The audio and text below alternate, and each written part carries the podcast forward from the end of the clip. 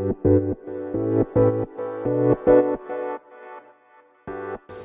ようございます。たつきです。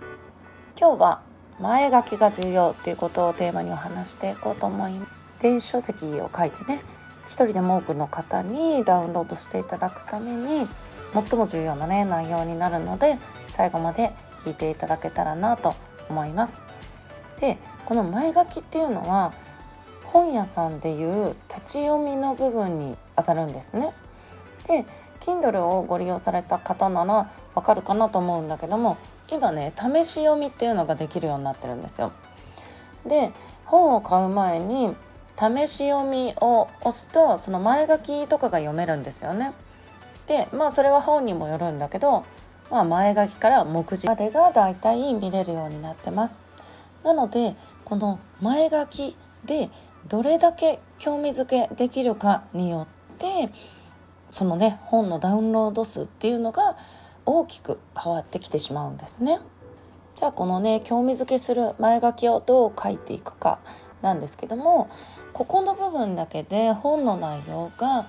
あの分かるようにね書かないといけないんですね。例えば誰に向けてどういう内容が書いてあってこれを読むことによってどういう未来が得られるかっていうことを明確に分かりやすく伝えていく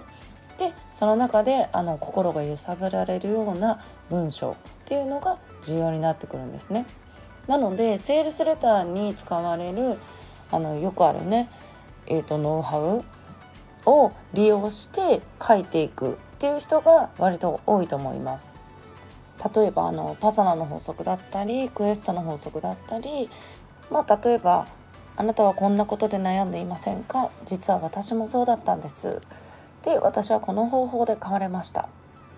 でこの本を読めばあなたもこういう未来が待っています。のような感じですね。で前書きがあまり長いと離脱されてしまうのでまあ離脱されてしまうっていうかその先ね購入に至らないので、まあ、あまりダラダラと長く書かない。でまあ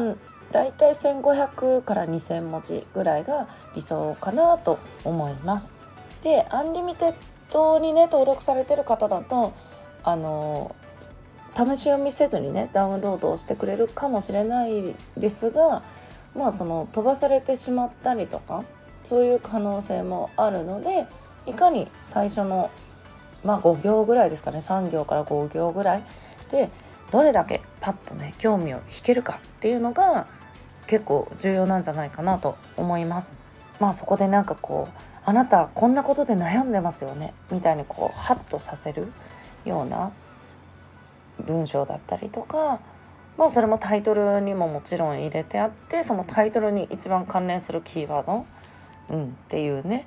ターゲットに刺さるような言葉で書いていくっていう感じでね興味づけしてもらったらあの本もダウンロードしてもらえてその先もね読んでもらえる可能性がねぐんと上がるかなと思います。